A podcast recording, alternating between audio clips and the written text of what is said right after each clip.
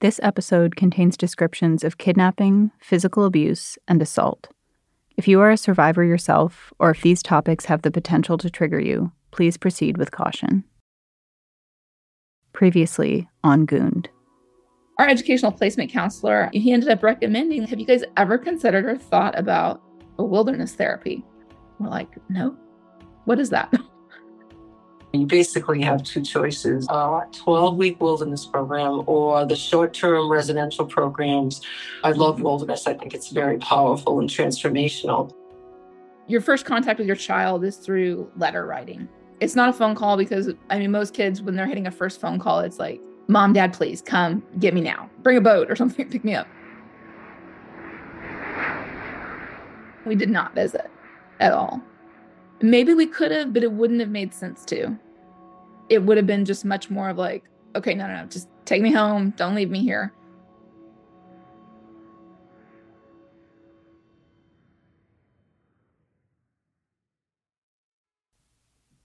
Today on Gooned. I have a pretty stereotypical beginning of my story, which starts with being abducted in the middle of the night when I was 15 by two strangers that told me that we can do this the easy way or the hard way. I came home and there were two dudes there in like black outfits or whatever. They beat the piss out of me. I tried to beat the piss out of them. I was I was like a buck ten. I was a featherweight trying to go up against heavyweights. You mean early in the morning right. to the extent that it's yeah, so what we prefer to do while it's still dark, they can just tell her, look, we're either going to fly there or we're going to drive there. It usually goes according to plan. Welcome back to Gooned, a podcast about the troubled teen industry. In today's episode, what is gooning? Who are the goons? And how does a family end up with kidnappers for hire invading their home under the cover of darkness? We'll hear from Meg and Vaughn, two survivors who were gooned, and revive Nancy and Ella from last week's episode to see just how easy it is and how much it costs to have your child kidnapped with the full protection of the law. Get off of! No, I don't care. Can you just talk to me? Y'all are not on my side. Why would I? Gooning is a term used in survivor communities to refer to the practice of taking children from their homes, often at night or in the very early morning, and transporting them either by plane or by car to a troubled teen industry program. Many kids are taken across state lines, meaning the transport requires either getting on an airplane or driving upwards of 10 hours. Gooning is a common practice and is not reserved for physically violent kids or problem cases. Because the teen transport industry is so poorly regulated, there are very few figures to indicate how widespread gooning is. But a 2021 study estimates that 50 to 65% of adolescents in wilderness therapy were taken there by goons, otherwise known as a teen transport service. Of the dozens of survivors that I spoke to, only two were taken to the programs they attended voluntarily and with full transparency. One, who we'll hear from in a later episode, went of his own volition. Five were driven there by their parents under false pretenses. The rest were gooned. I came home and there were two dudes there and like looking back on it, kind of wannabe military fatigues like black outfits or whatever, and they beat the piss out of me. I tried to beat the piss out of them. I was I was like a buck ten. I was a featherweight trying to go up against heavyweights. That's Vaughn, who spent just over a year at a Utah facility before escaping in the 1990s. He remembers being woken up in the middle of the night by two men who he thought were robbing his house. I guess in order of events, I thought we, I was being robbed or abducted or something. The tip off was they asked me what my name was. I was like, okay, I don't know what the fuck this is. And that's when, you know, the rumble started. Then on the way out, that's when I saw my parents and they didn't have much to say, so I knew at least they were in on it. It wasn't until he saw his parents in the hallway that Vaughn could process that he was not being robbed, but abducted, and his parents were in on it. In Vaughn's case, a fight ensued. He grappled with the men who tried to force him into their van, but it was no use. A small kid against two burly adults? No chance. The transporters black bagged him, putting a dark piece of cloth over his head so he couldn't see where he was going. Then they restrained him. So they had to restrain me. They had to put me in handcuffs, or not handcuffs. They had zip ties. Vaughn put up a fight all the way to the airport. Eventually, the goons decided it would be easier to drive him. So they did. They nabbed me. They were going to take me to an airport, uh, I guess. And because I just kind of fought every inch of the way, they uh, seemed to announce that I, I couldn't get on a plane. They were really upset about it. And then they ended up having to drive me. They black bagged me, and I wouldn't get on a plane, and that pissed them off. And uh, yeah, they had to drive me to fucking Utah.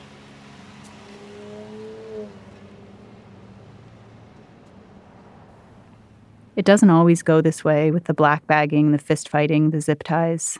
Between fight, flight, and freeze, most kids take the freeze option, whether they're forced into compliance or they shut down in the interest of self preservation. Vaughn was gooned in the 90s, before any regulations had been passed about the use of restraints and physical force by teen transport agencies. Which is not to say that the few laws passed since are a fix, nor are they enforced, nor are they federal.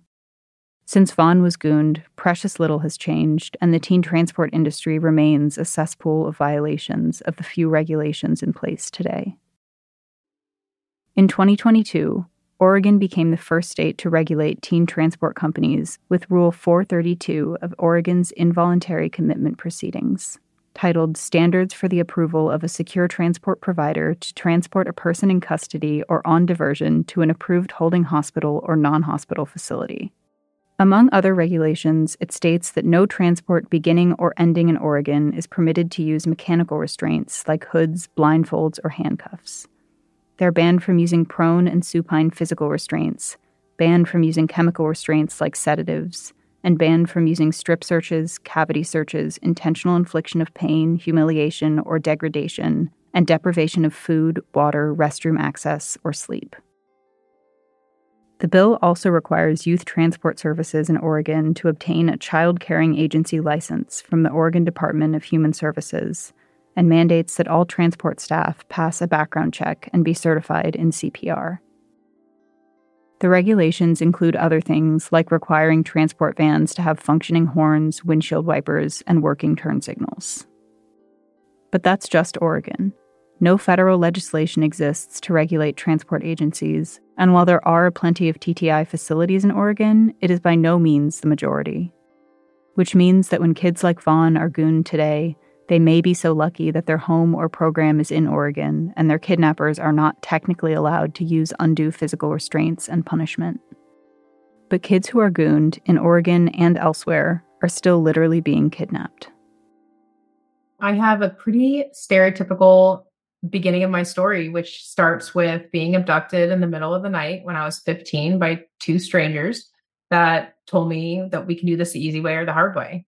Meg Applegate is the CEO of Unsilenced, a nonprofit organization working to prevent youth institutionalization and supporting survivors of abuse in the troubled teen industry.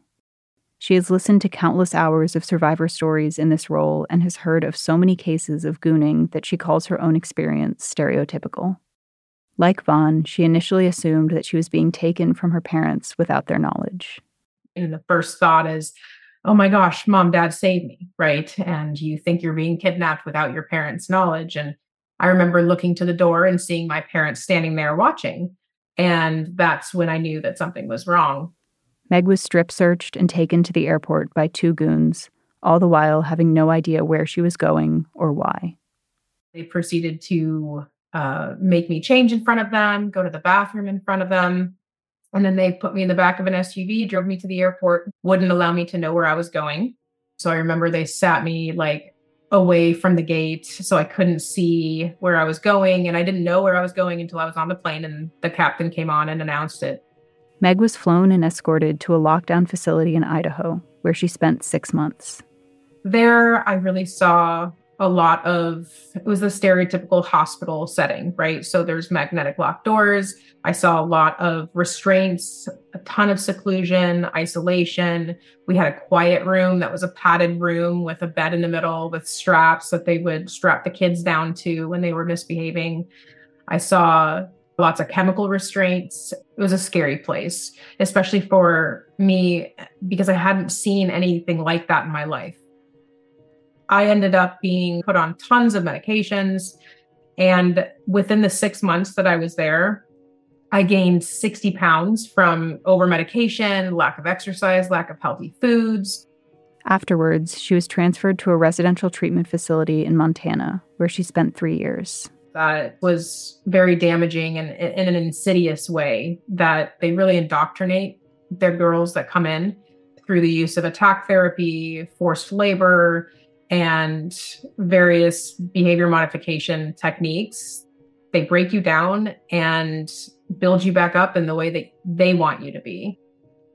But between the lockdown facility, the trauma of residential treatment, the attack therapy, the forced medication, Meg says that being abducted was the trauma that has stuck with her the longest. Oh, it was entirely traumatic. I'd say single handedly being abducted and having sleep issues and waking up in panic anytime I wake up, like it has the lasting effect on my life. So, how is this legal? How is this possible? You can't even bring aerosol sunscreen through TSA. How do two transporters make it through security with a child who is not their own, a child who is petrified, shocked, and confused? And how does the average parent hire kidnappers completely legally? They do it very easily. Transport agencies are by and large registered as limited liability corporations, or LLCs. Some of these agencies are divisions of other larger companies, like private investigation groups or security consultants.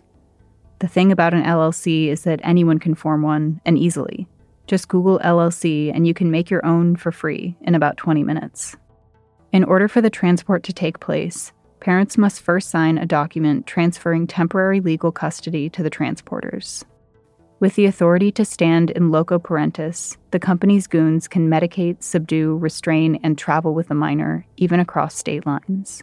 The transport documents also include agreements to release the company from liability in the event of property damage, injury, misplacing the child, or death, either during or after the transport. If the child protests, they are informed of the custody agreement, but not of much else. Key in the gooning process is unpredictability, that the kid doesn't know what's happening, where they're going, or why. We are actually called juvenile transporters, Annalisa. No, dog, Hold on, go listen. away, We, we have custody of you right now. No. The goons in this clip work for a transport service often contracted by the mental health talk show Dr. Phil to transport teens to the production studio and the TTI programs that the show recommends.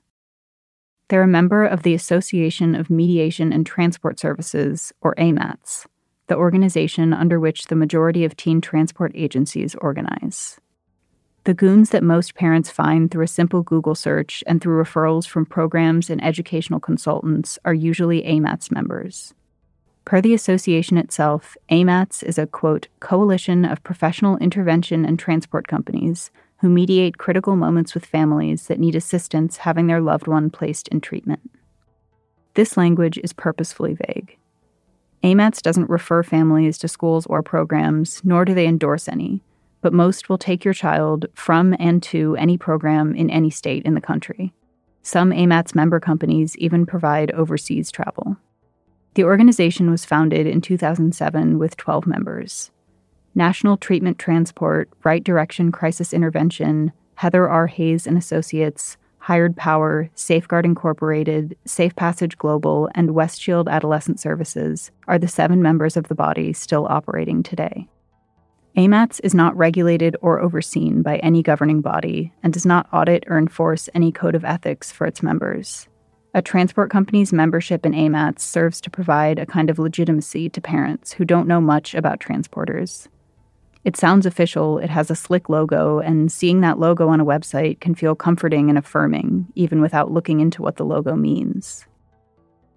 AMATS also serves as a kind of unified public face of the transport industry, lobbying for and representing the industry in legislative initiatives. They adamantly oppose the Oregon legislation that placed regulation on transporters. Its president fought against the bill, and on the AMATS website, conveniently located above a donate button, there's a statement. Quote, in an attempt to assist Oregon legislators as they were creating legislation, AMATS president Brian Shepard consulted through the process. However, Shepard's consultation fell on deaf ears. It goes on, quote, Unfortunately, the complex legislation in Oregon is restrictive rather than supportive and has created unexpected difficulties for both transport companies as well as therapeutic programs. End quote. Apparently, AMATS did not expect the difficulty that would arise from needing functional turn signals or having to transport children without using chemical sedatives. AMATS also bandied about its political weight when it helped write an amendment to Utah Senate Bill 0239 passed in 2022 that established the following four requirements for creating a teen transport service in the state 1. A $500 application fee. 2. A business insurance policy with at least a million dollars in coverage. 3. A background check. 4. A business license. With this amendment, anyone with $500, a business insurance policy that would cost a few hundred to $1,000 a year, and a clean rap sheet can create a transport company in Utah. And these companies present a lucrative opportunity. In addition to a small profit made from overestimation of line item services like fuel, plane tickets, and rental cars, quotes from some transport agencies have a retainer fee topping $5,000. Last episode, I called educational consultants while posing as Nancy, the mother of a teenager named Ella who is struggling with depression and self isolation. With only a brief description of Ella's common teenage struggles, educational consultants had been quick to recommend sending her to wilderness therapy. Nancy is now faced with transporting her daughter from their home in suburban Idaho to a troubled teen industry program deep in the woods of northern Utah. Googling teen transport brought up dozens of services with official sounding names and professional websites. I discovered that in literally three clicks, Nancy could contact a company to come to her house in the middle of the night and whisk Ella away. The first thing that appears on nearly every transport agency website is a phone number, highlighted or blinking or bright red. Available 24 7, they say, call now, act fast. Interspersed with enthusiastic testimonies and stock images of smiling teenagers are contact us buttons, inquiry forms, and email addresses. Just like with the educational consultants, there is a clear emphasis on urgency. Each company uses some variation of the same language, promising a seamless transport fast, safe, effective, secure, firm, caring, professional. Guardian Voyage is a team of caring and compassionate trained professionals who safely transport your team to their destination. They will be in constant contact and always put your child first. Universal Crisis Intervention will assist the family with all aspects of the transport. The transport counselors will be making the pickup at the teen's residence. The team arrives either late at night or early in the morning to assure that the teen is at home, usually in their bedroom. West Shield operates one of the most highly trusted and well known companies for individuals in need of transport assistance to any location around the U.S. Your call is always confidential. Our expert advice is free of charge, and our experienced staff will respond quickly. One site even invokes religion, claiming to provide an especially Christian kidnapping experience. By drawing from biblically based principles which undergird the Christian walk, Safe Passage provides highly trained and like minded professionals who establish a secure environment in which they will travel together with the adolescent to the destination. And if you thought contacting an educational consultant online is easy, getting in touch with a transport agency is a walk in the park. Within 48 hours of Googling the words teen transport, I had in Nancy's inbox an estimate and a game plan for two goons to arrive at my fake Idaho home to kidnap my fake daughter and take her 400 miles away into the Utah wilderness. I reached out to three transport agencies via their websites, fully expecting, almost hoping, that none would get back to me.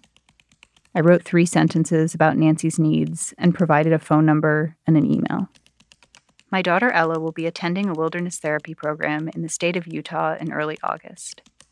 I'm investigating transport services to take my daughter from our home near Boise, Idaho to the program in Utah. Ella is 16 years old and a rising sophomore. Thank you, Nancy. It cannot possibly be this easy to arrange a kidnapping, I thought. I should have learned my lesson from the educational consultants, though, because that same afternoon, all three companies had emailed Nancy and left her voicemails. Hi, Nancy. I just wanted to see if you're available uh, to kind of go over uh, your transport needs. For us, it would be a start in Utah, uh, fly to Boise, Boise back to Utah. If you have any questions, uh, please feel free to give me a call back. 800- So I once again put on my best middle aged woman voice and called a legal kidnapping service. Hello, this is. Hi, this is Nancy Richardson. I had called uh, about my daughter Ella. Yes, hi. How are you? I'm good. I'm good. I'm. I apologize for the, the request was a little bit unclear. I'm, I'm just, you know, still navigating this process. That's okay. How was your vacation? It was good. It was good. We went to We made small talk for a few seconds before getting down to the details. I told the agent that Ella would be going from an Idaho suburb to a wilderness program in northern Utah. So we are looking to send Ella to a program in Utah, and I just wanted to go Yes. over what that process would look like, what kind of um, how much we would be looking at in terms of cost, and kind of what to expect for for a service like this. Okay. Well, I don't have an estimated cost for you, but what I do, I take the number of hours it'll take for our team to get out to you guys to pick her up and for the team to return back to where we are based, and plus any expenses like airlines. We also use a fully insured rental car, um, things like that. I can put all that on an estimate for you. The agent emphasized that the transport would be discreet. Nobody but Ella and her parents would know about the two people arriving in the small hours of the morning to take her to the Boise airport against her will and without her knowledge. No, we do use a two agent gender specific team. We do typically like to pick up early in the morning. That way we can keep this a private family matter. And then um, from there, they'll take her down there. And depending on what time her admission time is, will be dependent on when we pick her up as well. I pictured a scared and confused teenager being led through the airport by two people who were clearly not her parents. Wouldn't that raise red flags? The agent was prepared for every question I had. I'll let the call play with a warning that some listeners may find it disturbing. I am wondering. She is a minor, and I'm I'm not entirely sure how how far through the airport they would be following her. She hasn't flown alone before. She again turning 16 soon. I, I worry about are they getting on the plane with her? Yes, they do travel with her. And so she's never going to be by herself. Okay, and they would follow. So they would follow up through the airport up until the drop off at the facility. Yes. Um, we typically use Delta because their staff goes through extra training as far as people on board that have mental health issues or behavioral issues. But if there aren't any direct flights, we can look at like United or American. Okay, and how we we've spoken to her about taking intervention eventually. She doesn't yet know the specifics. How do you normally advise that I talk to her about this leading up to it or Well, usually we advise to keep things as normal as you can. Um, we don't want to risk her acting out or running away. If you wait to tell her when the till when the team arrives, it's a little bit better because you won't have that extra anxiety with her. Okay, and and we would be allowed to be in the home while this is happening. Yes. Okay. You said early in the morning. You mean early in the morning Right. to the extent that it's you know, like dark and that kind of thing. Yes, we we prefer to do while it's still dark, usually like 4 or 5 a.m. I do worry taking her to the airport if she refuses to get on the plane. I is there a, a, a plan B if if she has to be driven? Well, I'll be completely honest, we haven't really had that happen. Usually, once they get in the car, they kind of understand that they are going to this place. If she's hesitant about getting on the plane, they can just tell her, look, we're either going to fly there or we're going to drive there. The driving is going to take a lot longer. So, this is what's happening. And it usually goes according to plan. Is there when they ask for IDs and check her passport with our last names, would we have to be there at the airport to confirm that these are people that can transport her? Or is that something you would let the airline know beforehand? Well, part of our agent paperwork that I send to them is um, there's a form that actually gives your permission to the team that we assign to travel with her. And they carry all that through the airport. Yeah, that shouldn't be a problem. Okay. I'm not entirely sure, you know, once I send in that paperwork, is it is that all there is or is, is there kind of a If you send it back to me, from there, I just work on things on my end and getting the team formed. Um, you're doing great, by the way, with your time frame. I have a lot of parents calling me with like a day or week's notice, so you're oh. you're doing great and on top of it. Um, but yeah, as soon as you send that back in, we can start moving forward, and I can work on that today for you and probably have it to you this afternoon. Okay, perfect. Do you need me to send you any more information? Um, well, if I can get your address. Yeah, we're at in. Okay. And the zip is all right. Um, what is your daughter's name again? Ella. Does she have the same last name? Yes, Richardson. R I C H A R D S O N. So you have sole custody? Correct. Okay. All right. So I will work on this for you and have it sent over as soon as possible. If you need anything else, you can reach me here anytime. Okay, wonderful. Thank you so much. You're welcome. Thank you. Bye. Bye. Holy shit, bro. Fuck. Oh my god. Sure enough, that afternoon, I received two documents in my inbox. The agent wrote Nancy, I have two estimates attached for you here. The first estimate is for driving her to the program, and the second one is for flying her. For both plans, the team would fly out to Boise the night before, pick her up early in the morning, and bring her to the program.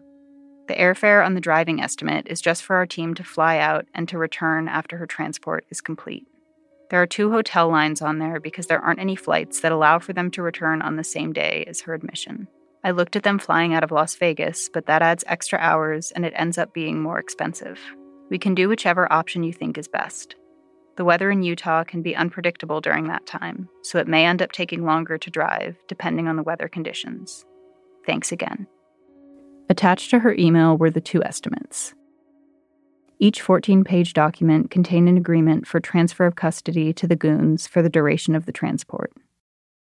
The document reads in part quote, I do therefore willfully assign and grant to the company the authority to stand in loco parentis for the entire duration of the transport for the minor described herein.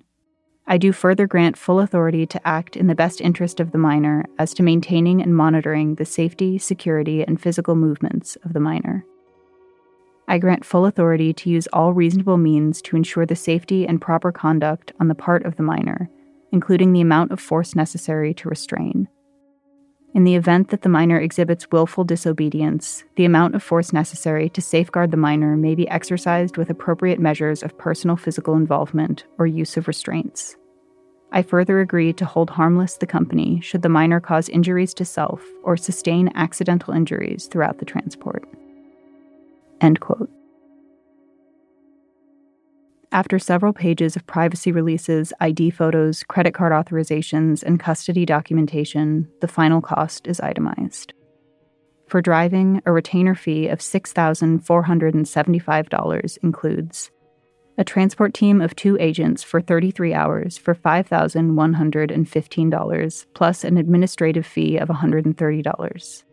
Fully insured rental car and fuel, $820. Hotel, two rooms, Boise, $160 each. Hotel, two rooms, St. George's Regional Airport, $130 each. Airfare for the transporters to and from Boise, $1,506. Referral discount minus $175. Meals for the minor free.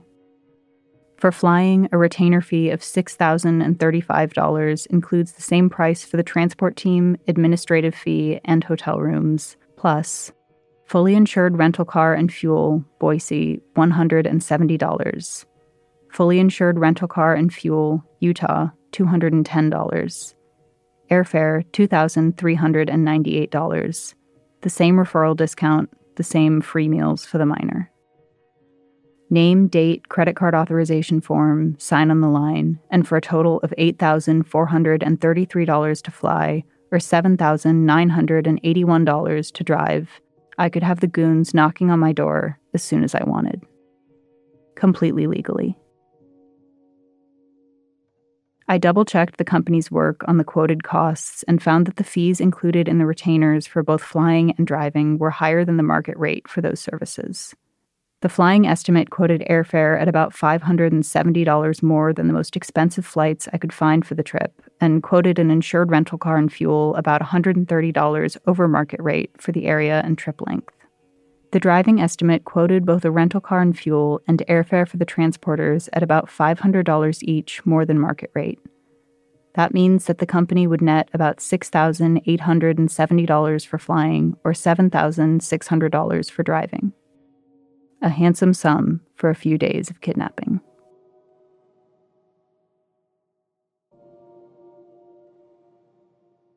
When the child is finally delivered to the program, their harrowing journey is only beginning. Shell shocked and terrified, many kids are already traumatized as they walk through the doors of a troubled teen industry program, and most have no idea of what's to come.